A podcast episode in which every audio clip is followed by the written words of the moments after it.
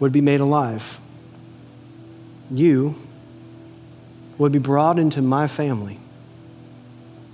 God would say, You will go from enemy to having my name. That you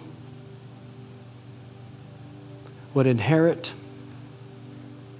all things that He has for you in Jesus Christ.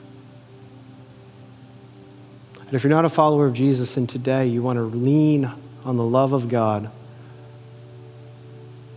to forgive you of your sin and make you new,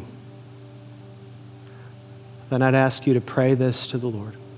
Something like this uh, Dear God, I know I'm a sinner.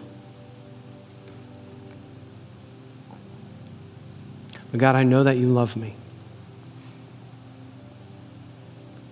And I know that your love is bigger than anything I have. God, I ask that you would forgive me of my sin and that you would help me by your Spirit to follow you.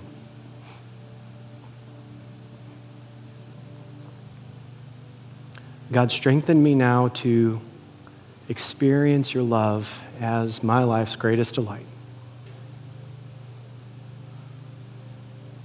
Whether you're not a follower of Jesus or you are, let's respond together with courage and conviction that we would walk out of here